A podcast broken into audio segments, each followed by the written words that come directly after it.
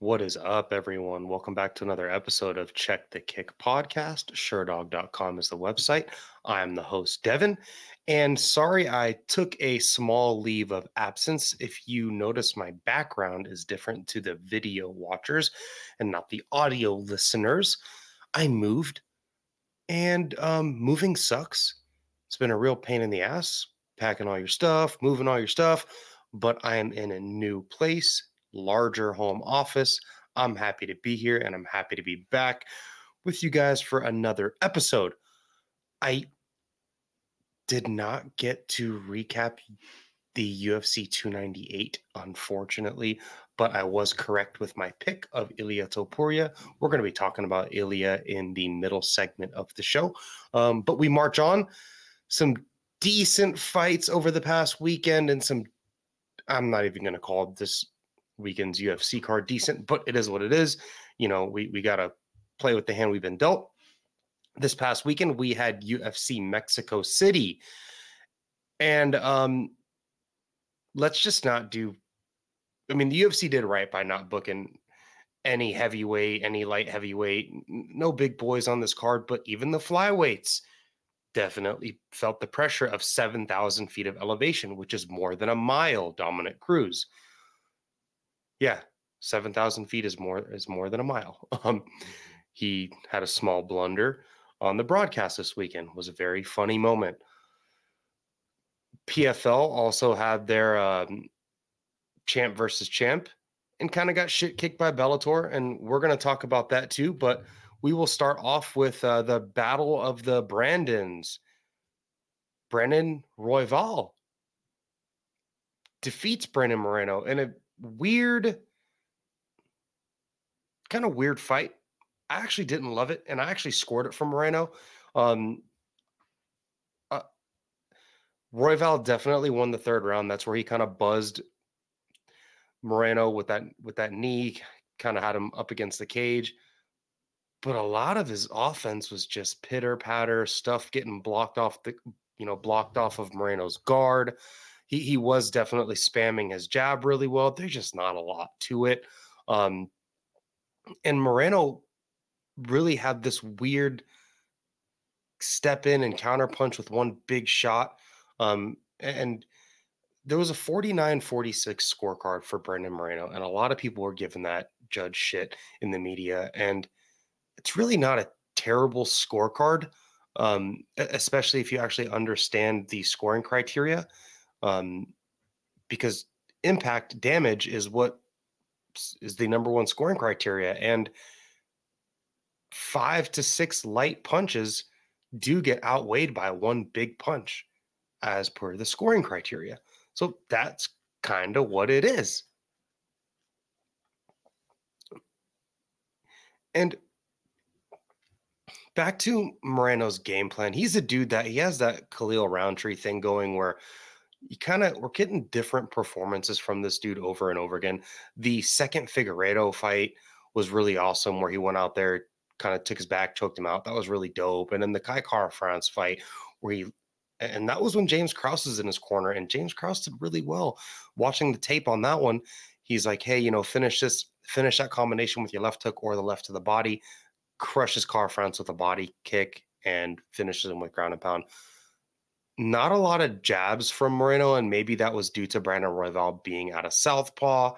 Um, but his left hook is his best punch, and his his his lead hand is his is his best weapon, in my opinion. His left hook and his jab are his best two strikes, and he was buzzing Royval as Royval kind of you know tried to crush the distance and close the space. That's kind of Royval's game spam a lot of jabs on the outside, enter the pocket. Royval did pretty well stepping in with knees. You know, that's kind of what started um, what started the round three flurry from Royval, where he kind of, I would say, buzzed up um, Moreno. But I actually, I scored the, I scored the fight first round for Moreno, second round for Moreno, and I scored the fifth round for Moreno. Yes, Royval probably I don't know the striking numbers off the top, and I probably should have them for you here on the show, but I don't. Um, Royval might have outlanded him two to one, but you know, spamming shots off the guard, that's what your guard is for. Your guard is to protect you from damage. And I just, you know, Brandon Moreno's leg kicks were worked really well. And yeah, he stalled a little bit, but that's the name of the game. And Herb was like playing that freaking hurry up offense. He was not letting, I mean, that, that there was a there was a moment where Moreno had his hands clasped and pushed Royval against the cage, and maybe 15 seconds have gone by, and Herb's like, "Nope, we're done, we're done here." And I thought that was a little bit interesting. Don't really love that. Um, and when it comes to, I understand the action needs to go on. I, I completely get that, but at the same time, like you know, some Herb is so inconsistent with what he wants to do and what he wants a fight to look like and it's not congruent between any of the refs and it can change between fight and fight to fight even with the same ref. You know we've seen goddard do weird shit and we'll talk about goddard and uh, ortega here in a moment um, but we, we've just seen so much inconsistencies between officiating scoring.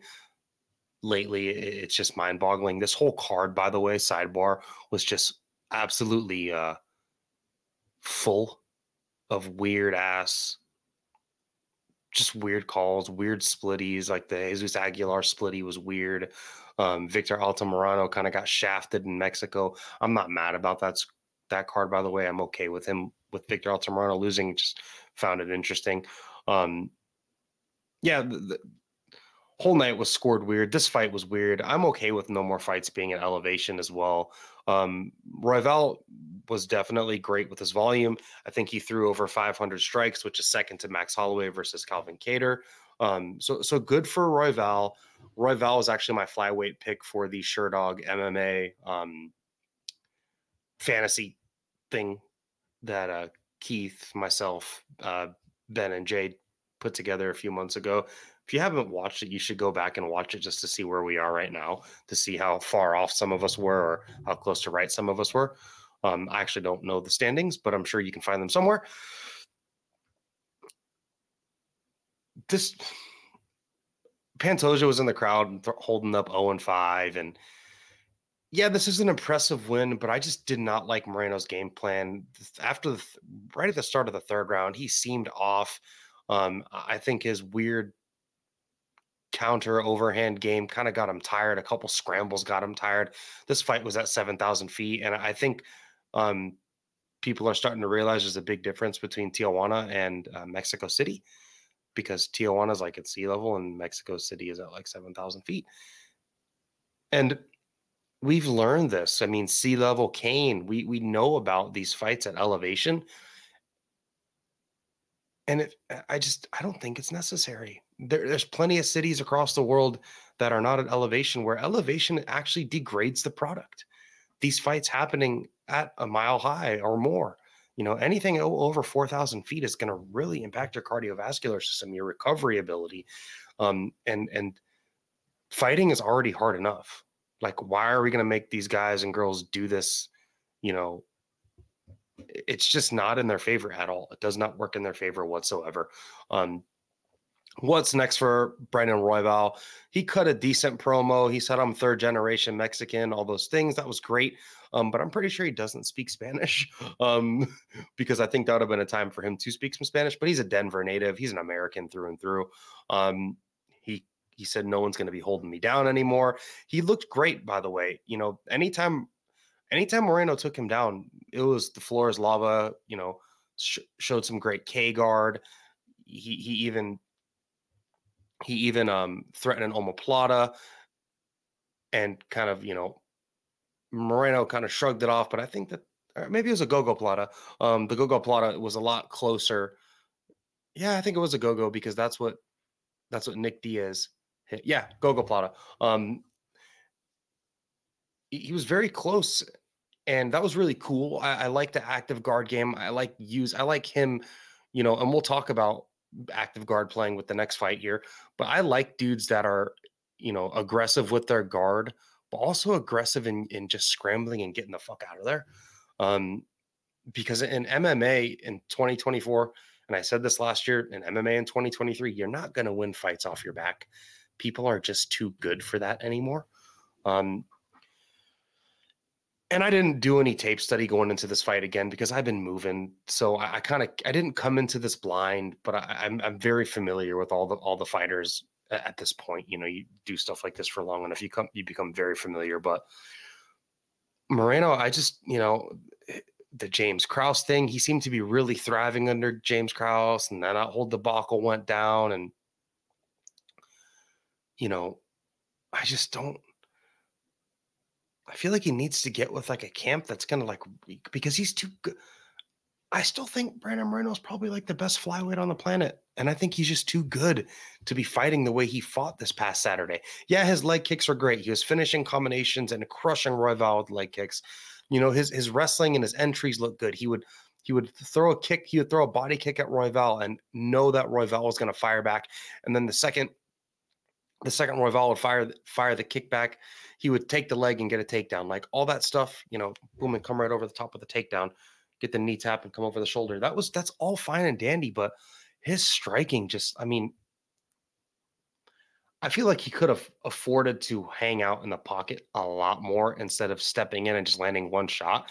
I feel like he could have relied on his defense and his guard and made some prolonged exchanges and and you know throw some three and four punch combinations, lead him with your jab. Yeah, you're fighting a southpaw, but the, the same advantages and disadvantages you have are the same that he has because he's the one that's the southpaw. Um, you know, your your rear hands line up for each other. Maybe wrestle more, but all of this, it really looked like he was impacted by the elevation. Um, Brandon Royval, he calls for Pantoja. Like I said, Pantoja was holding up the 0 and 5 in the crowd. And um, you know, it sucks that Manel Kape just can't get his shit together. But um yeah, we're, we're in this big like ring around the rosy thing where Pantoja couldn't beat Figueiredo. You know, Royval's already lost to Pan- Pantoja twice in pro MMA. Moreno's lost once, you know, on the Ultimate Fighter. So I guess that doesn't count for their pro record, but still a freaking loss. And then he's lost two times on his pro record. So like, it's flyweight, so you can technically keep feeding these guys, but we need somebody to come show up. Um, Amir Albazi can't get his shit together. You know, got injured. It was a neck injury, so who knows how long that dude's going to be out for.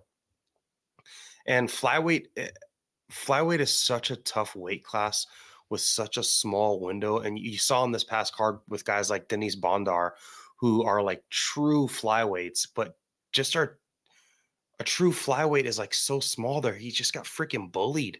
Um, so you got such a small window with age and weight cutting and all that. That man, guys like Kape who who should probably be fighting for a title just can't get it together. Can't make the weight. You know, it's just flyweight is is such a good division with such good fighters. I think some of the best fighters, you know, all in all, pound for pound, are at flyweight, and they just can't get it together. I really don't know what Royval does next. I guess he could fight for a title. UFC 301 is supposed to be in Brazil. Um, so I think that makes all the sense in the world. You know, put a hasty fight together. Pantoja is just going to do the same thing to the dude. I, I, mean, yeah, you know, whatever. I, I guess you make Royval Pantoja three. And if Royval figures out how to win, here we go. Here we go again with the rematches that flyweight.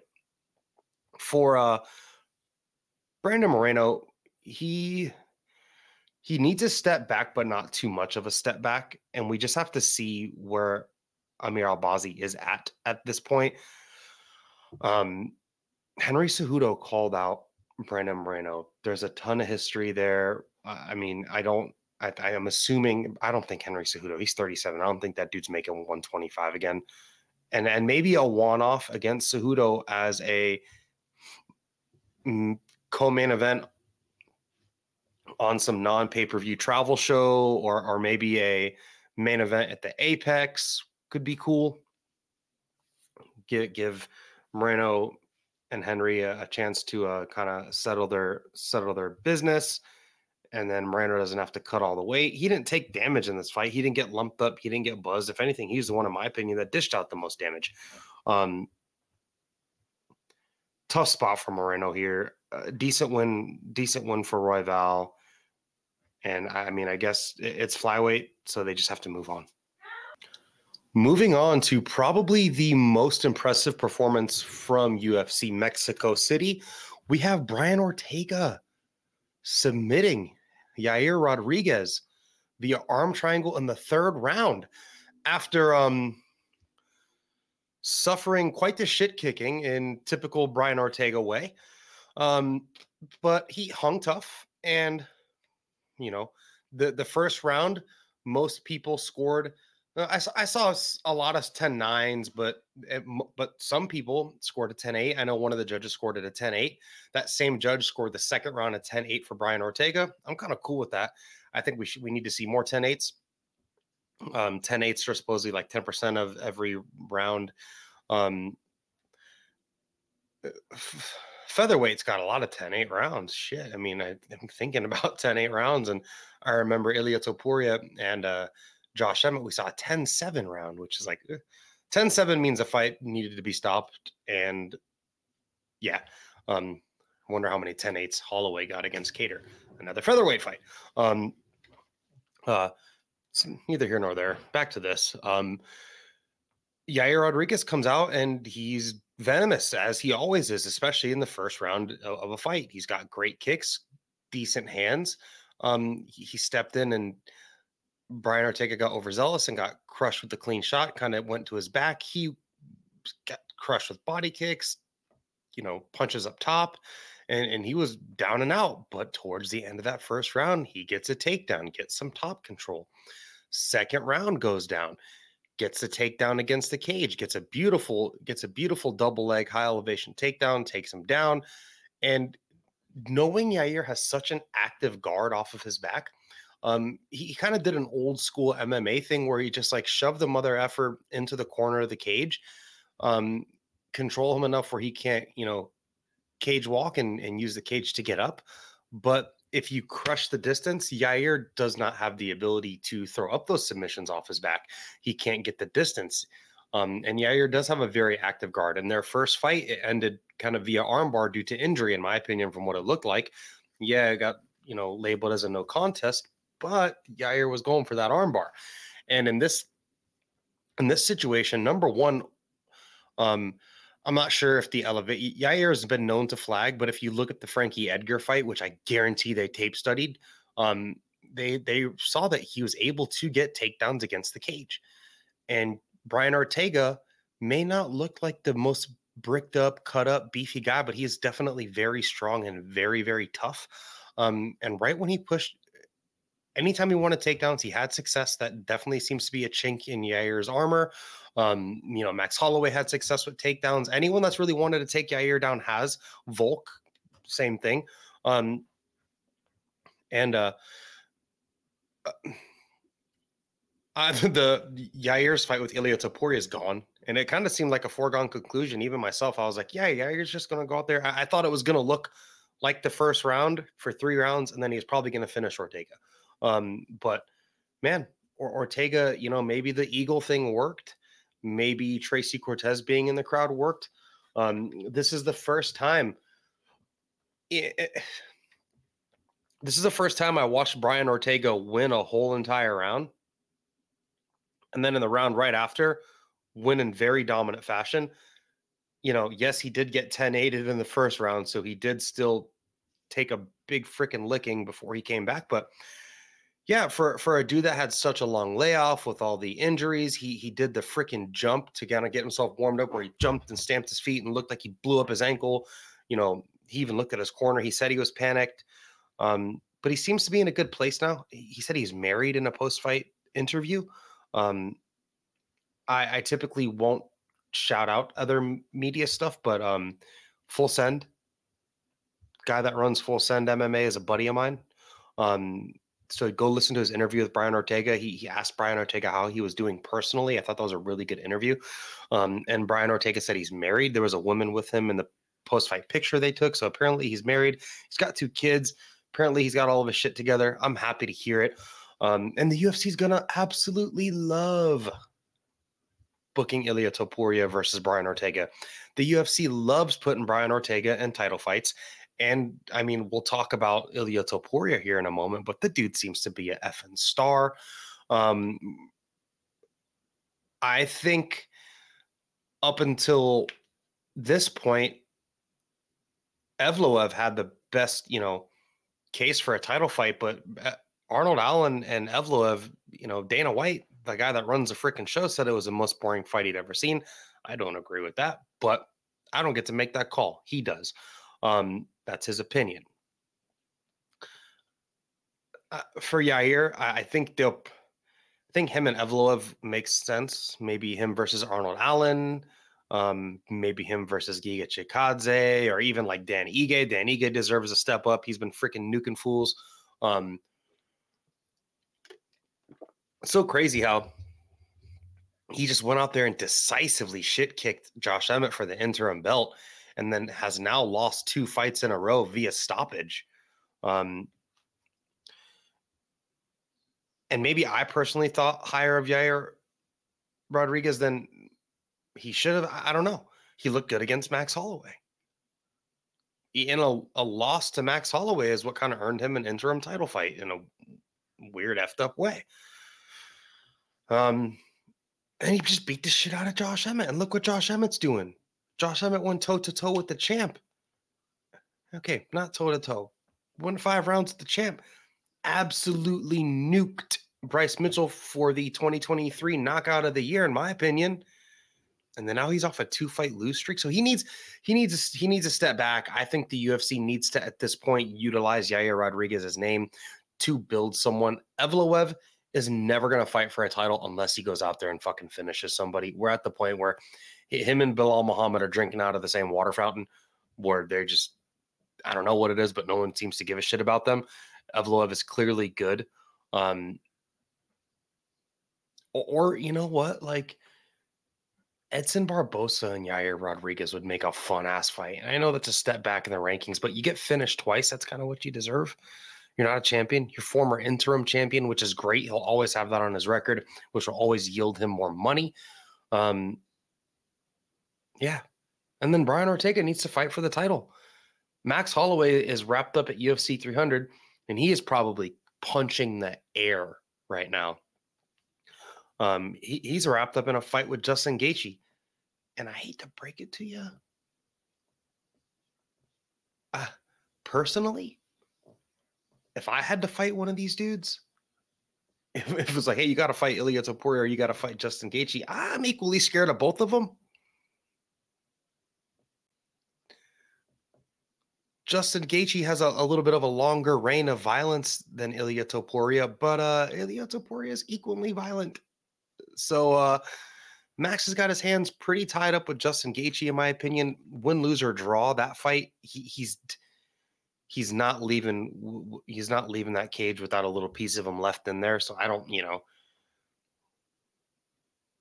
yeah and and ortega got lumped up in this fight too but topuria is doing a press tour right now Let, let's say maybe international fight week in the summer it's march it's about to be march so what did they do that in july yeah that's plenty of time let's do topuria versus Ortega International Fight Week. I'm calling it right now.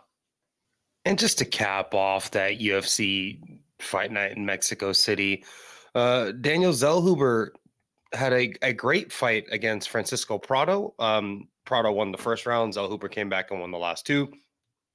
Kid's like 24 years old, big six foot one lightweight, great jab. The dude seems definitely like he's going to go places. Yasmin Jauregui um, beat Sam Hughes.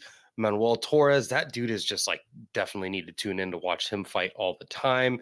Submits Chris Duncan after getting his bell rung. Um, Edgar Chairez beats Daniel Da Silva, and Da Silva's like 0 and 6 in the promotion. Kind of funny. Um, and not too much, not just not that great of a fight. Not that great of a watching the whole card front to back, I just did not think it was that awesome. Um, hopefully next time the UFC goes to Mexico, it's not at elevation. Let's let's do this in Tijuana, um, and let's kind of bring some better fighters there. Moving on, we're gonna talk about the uh, PFL tour, PFL versus Bellator, champ versus champ. Um, a lot of really impressive performances. AJ McKee submitting Clay Collard like insta sub. Aaron Pico getting his win back against Henry Corrales. Um, Claressa Shields gets another professional MMA win. Um, I don't know how long she's for this, and I don't know how long the fan base is going to be able to watch her fight. Um, pretty fun stuff on the card. Uh, Jason Jackson, the ass kicking machine, literally kicked Ray Cooper's ass. Short notice performance. That kind of short notice opponent. That was kind of to be expected. Vadim Nemkov kind of has a weird back and forth striking match with Bruno Cappelozza, gets stung, and then immediately shoots a takedown, and then immediately gets a submission. And it's like, dude, Nemkov, why, why are you f- playing these MMA games? Like, you moved up to heavyweight. He looks big. He weighed more than Bruno Cappelozza. I think he was like 236 or 242, something like that. um, uh, like why why are you playing these tit for tat striking games with these dudes when you know that it's like you put your plan B against his plan A. And your plan B is just as good as his plan A, but your plan A is so much better than his plan A. Just go fucking wrestle, dude. That's your thing. It's heavyweight. Like ask DC about light heavyweights at heavyweight and, and, what you're supposed to do. Typically, going down a weight class, you want to be the bigger guy and you want to wrestle. Typically, coming up a weight class, you want to strike. But when you when you're a light heavyweight and you're coming up to heavyweight, typically the light heavyweights are wrestlers. Like, dude, just go wrestle these fools. Nemkov could probably beat Renan Ferreira. We're going to talk about Renan Ferreira right now. Renan Ferreira ices Ryan Bader in a um, a lot of people seem to be on Bader here, and and I tossed it into the Sherdog Slack early in the day. These fights were early in the day. I had MMA all day this past Saturday, which is pretty cool. Um, but I threw it in the Sherdog Slack chat, and I go, "How long until uh, how how long is it going to take for Renan Ferreira to ice Ryan Bader?" And I I was just like, "This is the Rumble Johnson fight all over again, but worse." um, because Ferreira is just bigger, so he's even more scary than Rumble Johnson. Um, Renan Ferreira is huge. Like when these dudes got matched up next to each other, Ryan Bader, I thought he was just going to go dive on a single leg and die, but he didn't. But you know, he he tried to play his in and out jab game, but Renan Ferreira just threw a, a one-two down pike and just wrecked him. And that's his thing. He's huge and he hits very hard and he's a super athlete and he's got some deficiencies He's definitely not the best wrestler. It's heavyweight. Would I pick Nemkov to beat him? Probably. But could I see M- Nemkov getting absolutely iced? Yeah. Um, that was and Renan Ferreira when he won his million bucks this past this time out. Um, he uh got laid on for a round, and then you, you if you try to have 50-50 exchanges with Renan Ferreira, he's just too fucking big. He's too dangerous. He is gonna ice fools. That's his thing, and he's pretty good. Um, ice Ryan Bader. Ryan Bader was 40. All, all the odds were against him. That's why he was the dog in this fight. Um, I would love to see Renan Ferreira fight Vadim Nemkov in hilarious fashion. Also, the pacing of this card was great, but like, why is Jon Jones parading around looking chubby? And I'm not trying to be disrespectful. I don't know what they're called. The Middle Eastern outfit with the headdress thing. I, I to to go onto the broadcast, Sean O'Connell was there saying like, "Well, are you the baddest man on the planet, or is it Francis Ngannou? Why why aren't you fighting Francis?" And it's like, why are you trying to bait Jon Jones into this UFC versus PFL thing that's never gonna happen? Um, the likelihood of me waking up with a third or fourth arm is more likely than that. I also think it's very, very unlikely Francis Ngannou ever fights MMA again. And I've been saying that the moment his fight got booked against Tyson Fury. The moment that fight got booked, I was like, if this fight happens, Francis Ngannou's never fighting MMA again. Sure shit, he goes out there and has a great performance against Tyson Fury in a loss. Yet he's booked against Anthony Joshua like very soon. And they're talking about him fighting the winner of Renan Ferreira and Ryan Bader. That shit ain't fucking happening. PFL got absolutely bamboozled by Francis Ngannou. And it's funny because this is probably the exact reason why the UFC was just not willing to play the Francis Ngannou hardball. Francis Ngannou did end up securing the bag. He did make his coin, but like this is why the UFC was not willing to entertain that shit. They're talking about, you know, oh, Francis Ngannou is fighting the winner of this fight. Renan Ferreira wins, and they're they had it all set up for this face off. They put the camera on Francis Ngannou like a hundred times. He was sitting next to his trainer, Mike Tyson. Fights ended, and, and, Francis is already fucking leaving. He's gone. He's going back to Vegas. He's like, I don't, I don't like Saudi Arabia. Get me out of here. Um, for anyone that thinks that Francis Ngannou is going to fight Renan Ferreira or fights MMA again under the PFL banner, I, I mean, he's fighting Anthony Joshua. Do y'all know how much money he's going to make win, lose, or draw? He's not fighting PFL. Like it's just not going to happen. There's no one there worth. There's there's not one fighter under the PFL Bellator banner that is worth Francis Ngannou putting in an MMA training camp. The dude's got two bum knees that have, you know, both had reconstructive surgery. Francis Ngannou probably doesn't want to train any wrestling, probably doesn't want to train any MMA. It's just not going to happen. And I think the fight to make is Renan Ferreira versus Vadim Nemkov. Make it. That's the fight we all want to see. Um, and I'm here for it. That's the, the those are probably the best two heavyweights under their banner. Cool. I'm here for it. Um, great win, great win by Renan Ferreira. Ryan Bader, the dude's probably to retire. I mean, he's been grasping at straws with his career for the last, you know, X amount of fights and great timing for him when he had to fight Fedor and all those things. Um, maybe Linton Vassell can show up and, and fight one of these dudes too. That'd be cool. But I don't know what Ryan Bader's going to do. Moving on to what I was probably the most anticipated um, my most anticipated fight, it was not Yoel Romero versus Thiago Santos, even though shout out to Yoel Romero getting wins at 46 years old um, and clear wins at, at, this level, making the money he's making. Great for him. But uh, we have Johnny Eblen defeating Impa Kasanganay for their middleweight unification title thing, even though PFL doesn't even have a middleweight division, but I guess they do now.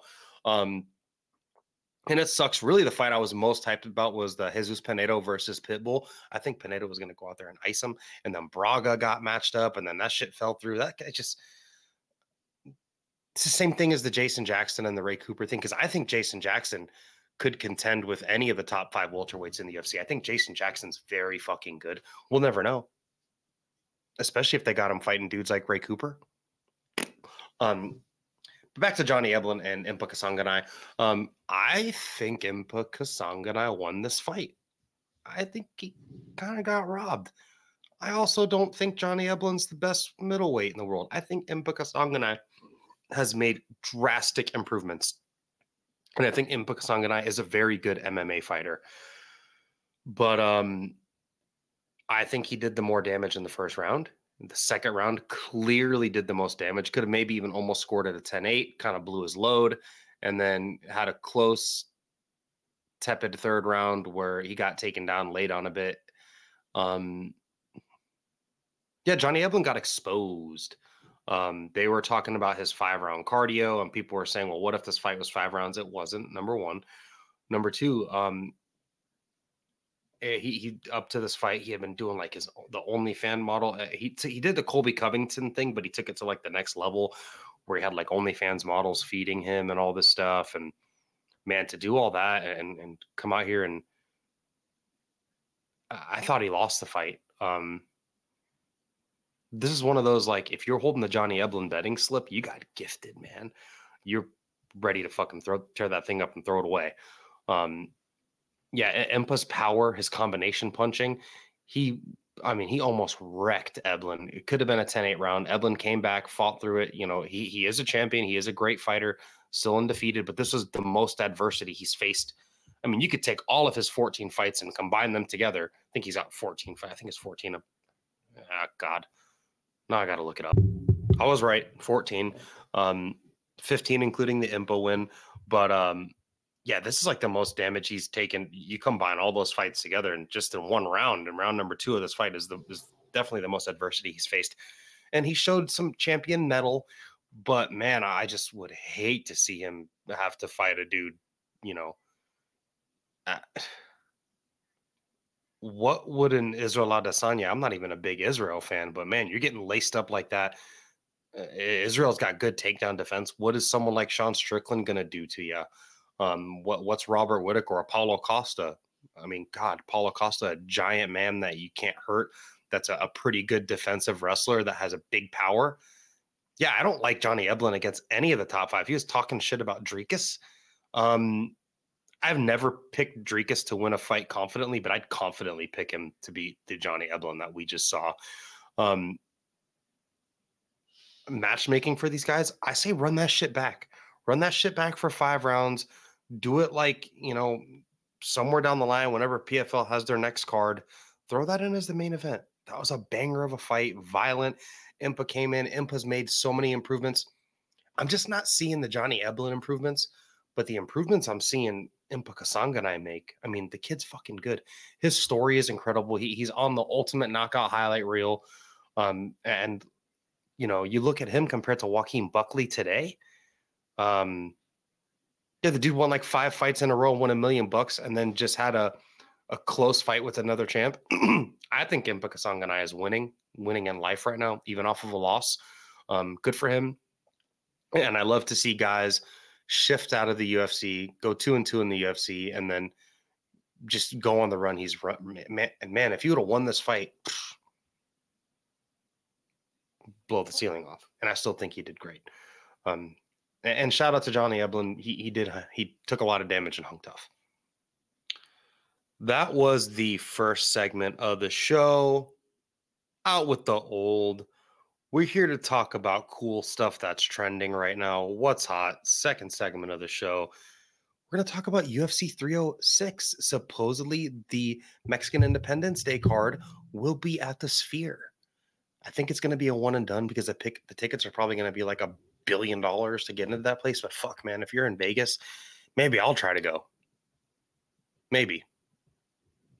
Maybe not. we'll see. Um, I, I'm much more of a weird watch fights alone, sweating, pacing in front of my TV. Um, than I am a big arena person. I don't like the typical MMA slash UFC fan. The uh, public intoxication, mixed with the face punching, not my thing. Um, real quick, did y'all see that dude that the dude in the black shirt that was just like icing fools in in the crowd at UFC Mexico? That was funny. That was dope. Um, just like dope, like knocked two dudes out in a row. Um, big fight in the crowd, and Dana was like, uh, nobody wanted to stop it. I'm cool with it. Let it let it go down. Um, UFC 306, 306 at the Sphere. The Sphere is this giant. I mean, if you've never heard of the Sphere, you're living under a rock, or maybe you're living under the Sphere. Um, but Google this shit. Look up the Sphere in Vegas. It's this crazy, like three dimensional. I don't even know. it's like when I was a kid, we used to go to these laser light shows at this planetarium down in Miami, and it was just crazy three dimensional trippy thing. Um, and the Sphere is like that times a million. Um, so I, I could only imagine. I've seen like they they showed some clips of like a U2 concert there. It looks incredible. Go to YouTube um and and go check out the sphere. Dana said he fell in love with it. He said he's been wanting to do a show there. Well, he's going to make it happen. Um so UFC 306 will be at the sphere. Pretty freaking cool. Um don't know who's going to headline that. Uh probably, you know, there's plenty of Mexican fighters that uh, we, we don't have any. We have Alexa Grasso. Maybe Alexa Grasso, they'll probably hold out for her. She probably won't headline it, but they could probably slot her in with the co-main. Um, maybe if Zhang Weili goes out there and beats the shit out of Yan Xiaonan at 300, we could get like a, a champ versus champ thing. That'd be huge for the sphere. Again, I don't think they'll put a women's flyweight title bout as the main event, but I can definitely see them doing the co-main there. Um, trying to think about divisions here and you know what what it could potentially look like. Not too sure. Heavyweight, mm. light heavyweight, mm. middleweight, not really. Welterweight, not really. I mean, we got Merab Dvalishvili. He's Mexican now, apparently. Um, but they, maybe we'll get like the the Henry Cejudo versus uh, Brandon Moreno one there. Um, you know, there, there's plenty of Mexican fighters that they could throw on there, and and plenty of Mexican American fighters. Maybe Brian Ortega versus um, Ilia Topuria be the main event. Co-main event: Zhang Weili versus Alexa Grasso. You could throw freaking Yair Rodriguez. You know, steal all the the high performers. Manuel Torres, Francisco Pro, like not Francisco Prado, uh, Zellhuber you could throw all those dudes on there. Um, and it's at the sphere, so it's going to be freaking huge. Be really, really cool. Let me know what you guys think about the sphere in the comments below. One more thing we got to talk about, um, especially since I did not get to do a UFC 300, re- 300 298 recap. All this damn talk about UFC 300.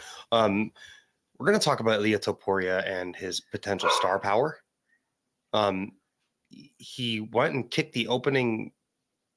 I don't know anything about soccer, football, um, but he went and I guess it's the equivalent of the opening pitch. He went in, in in front of Real Madrid, which is a huge soccer club in Spain. Um, he's been on their front page of the newspaper. He he was an honorary guest there in front of this giant stadium full of people. Um, Spanish media was asking Dana about doing a show over there in Spain, and he was asking them how big the arena is. They could damn sure fill that arena. Um, and, and Ilia Topuria's star power continuously grows. Um, he's such a venomous fighter with such, you know, I mean, so many finishes, such high level abilities, and he's here he's so good on the mic. He he speaks English, he speaks Spanish, and he speaks Georgian. Um, and I believe he may speak German as well. The, the dude's fluent in multiple languages. He's bilingual, trilingual, um, quadlingual.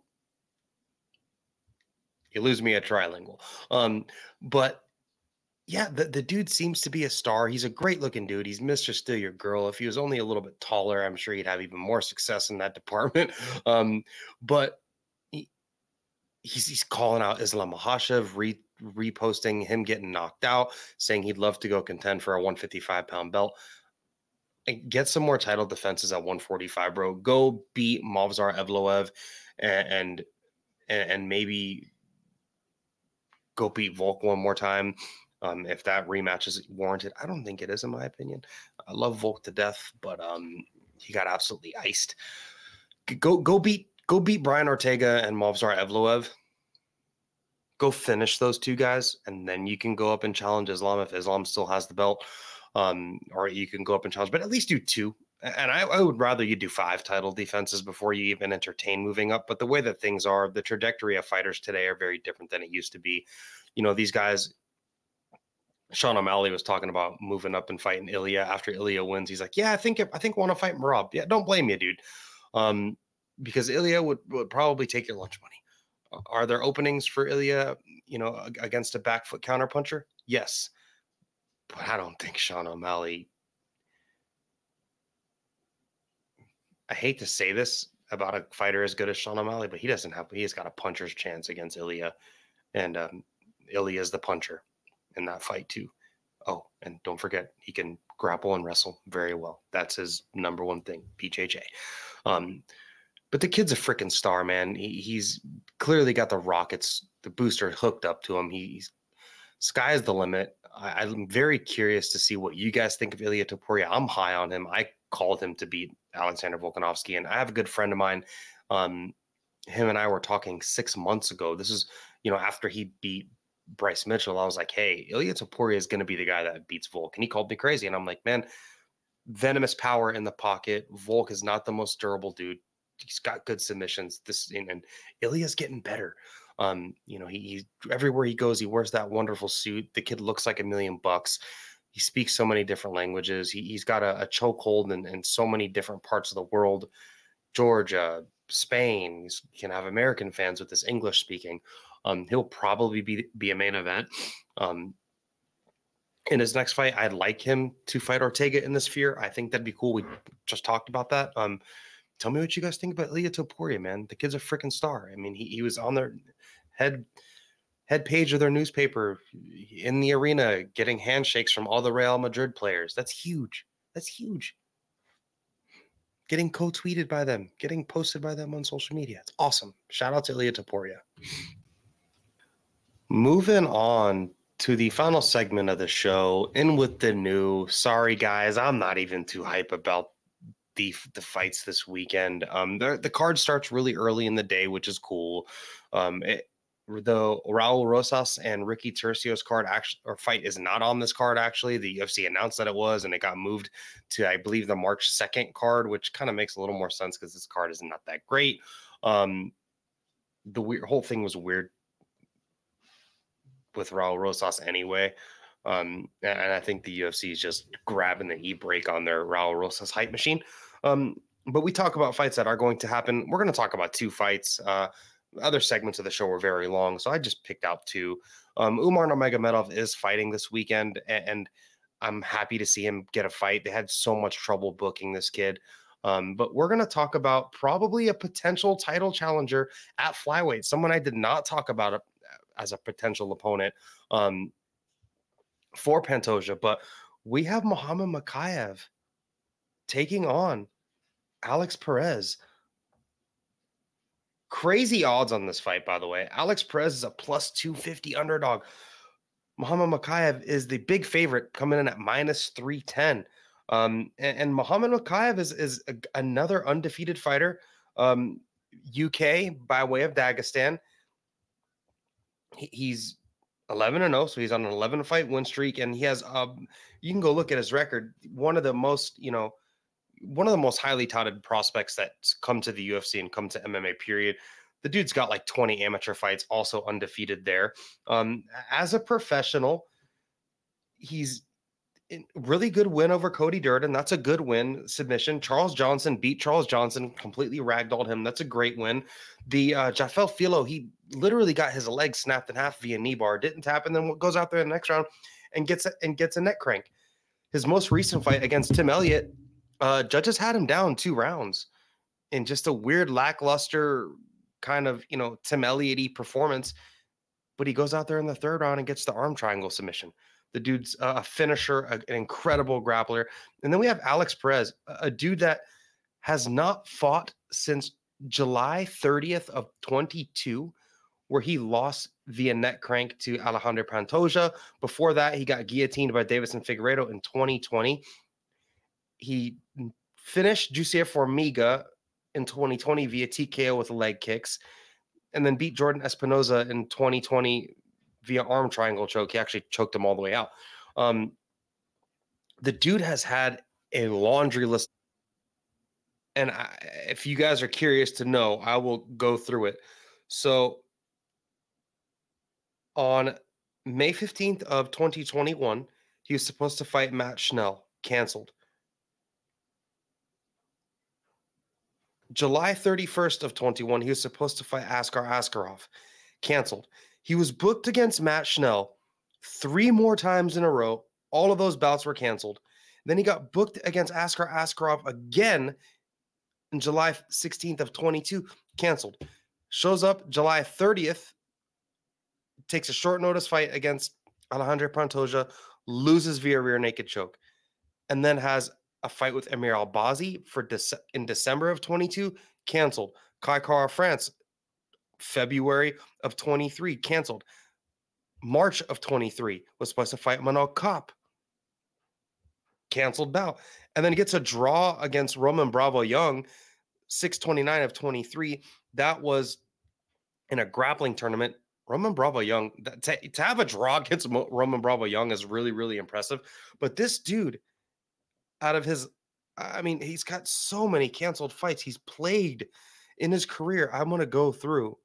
He's got one, two, three, four, five, six, seven, eight, nine, 10, 11, 12, 13. Has 24 pro wins and 13 canceled fights. It's got to be a record. The dude's got health issues. He's unlucky, but he's a grappler. That's his thing. Decent striking, but he's mostly a grappler. He likes to wrestle. He's a pretty good wrestler. Muhammad Mokaev, that's also his thing. But I think Muhammad Mokaev is a little bit more sub- submissional based. Um, Muhammad Mokaev suffers from the young prospect syndrome where he's undefeated. He's had so much experience, uh, you know, lower level in the amateur scene over in the UK, where if he is not getting shit kicked and he's having 50 50 grappling exchanges with you, he thinks he's winning. And that could be a problem against someone like Alex Perez. But Alex Perez is so inconsistent. He, he's pretty highly ranked in the UFC's flyweight division still. Um, and a win, an impressive win, you know, could warrant a potential title fight, especially the way that Pantoja is 0 5 against the, you know, number one and number two uh, ranked guys in the division and potential title challengers. I'm on Muhammad Mokaev in this fight. I think Mokaev has the ability to scramble and just grab a submission anywhere. He's got pretty decent striking, but this fight will not be contended on the feet. Um, Mokaev has a pretty good gas tank. He's very, very tough. You can break his limbs. Clearly, ask uh, Filho about that. You know, he, he blew up his knee in a knee bar and did not tap. So unless you're choking this dude all the way to sleep, unless you know, unless you get a tech sub on him, he ain't tapping. You're gonna have to rip his fucking arm off. It's gonna have to look like Paul Craig versus Jamal Hill for you know for him to lose a fight. And yeah, he could. It could look just like the Tim Elliott fight where he never gets the sub. If it's the Tim Elliott fight where he doesn't get the sub, he loses, and that could totally happen because Alex Perez can scramble. It's flyweight. All these dudes are are scrambly and and vicious there. But give me Muhammad Mokaev to get a second round submission. Alex Perez is notorious for being overzealous in grappling exchanges and putting himself into positions where he gets submitted that's exactly how he lost to Deiveson Figueiredo. And I think Muhammad Mokaev could do the thing. And I think if Muhammad Mokaev does this, he calls for a title shot. And I wouldn't be mad at it. Muhammad Mokaev's second round submission. That's the pick. Moving on to the main event, we have Jairzinho Rozenstruik versus Shamil Gaziev. Gaziev is the small favorite here, minus 155. Rozenstruik is coming back at plus 160. I believe this is Rozenstruik's sixth main event. Yeah, they're like all at the apex and shit, and all it takes is to be a heavyweight and have knockout power. Um, Gaziev, however, on the other hand, he's got one fight in the UFC. Um, however, that one fight was an absolute shit kicking of Martin Buday and a fight that he was an underdog in going into. That was back December 16th of 23. So fast turnaround for him. Um, Gaziev, he is a Dagestan fighter by way of Bahrain, I believe.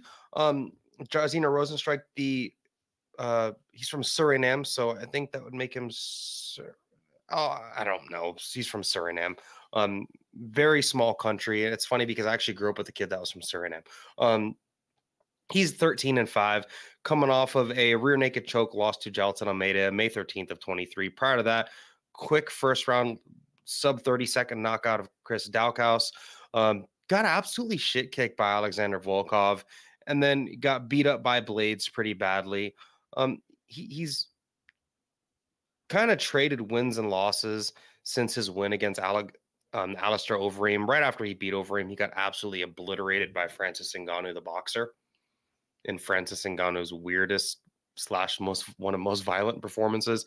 Um, is a dude that likes to press the action. He's got good combinations as he showed against Buday. He laced Buday up on the feet, up against the cage. Um, he just he's gonna wrestle. Like the way you beat Jairzinho, Jairzinho Rozenstruik is it's got big power um, you know, semi-technical kickboxing. He's got good leg kicks. He he's definitely not afraid to be in the pocket with anybody. You know, Francis Ngannou's swinging bombs at him, and he's there, sits down on a leg kick, and gets absolutely crushed by Ngannou. Um, that's his thing, though. He wants to make these, you know, pocket fights in the pocket. He will throw kicks from the outside, but his thing mainly is to close the distance, jump jump into range, throwing big hooks like he did against Alistair Overeem when he blew his fucking face up against the cage. That was really cool. But up until then, he was getting absolutely beat up until the very last second of the fifth round of their fight.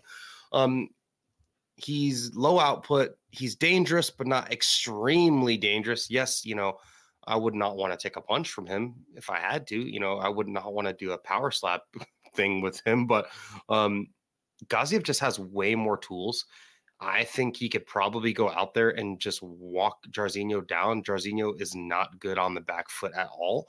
Um, if you force Jairzinho to be a back foot counterpuncher, he's just not good at it. That's just like not his thing. He wants to move forward and, and just flood you with big power. Um, but he's become very low output. Um, and, and Gaziev can wrestle. Jairzinho's major hole in his game is his grappling. You know, look what Jailton Almeida did to him. Yeah, Jailton Almeida is a good grappler, and that's Jailton Almeida's thing. But Gaziev should just go out there, take him down, submit him. I think it'll be a round one submission. He'll, he'll take him down, force him to give his back, and probably get like a rear naked choke, or maybe he'll get some sort of, you know, heavyweight fat guy submission on top, maybe something weird like a, a key lock or you know, or an Americana or something, or maybe he'll just ground and pound him. Um, this fight will probably end on the ground. It, it, Gaziev will probably be getting his hand raised at the end.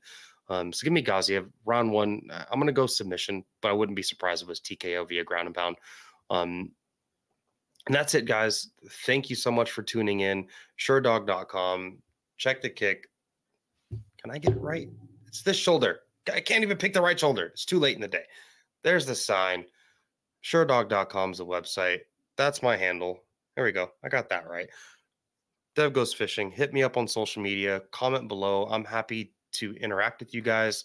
Um, again, thanks for tuning in. Enjoy the fights.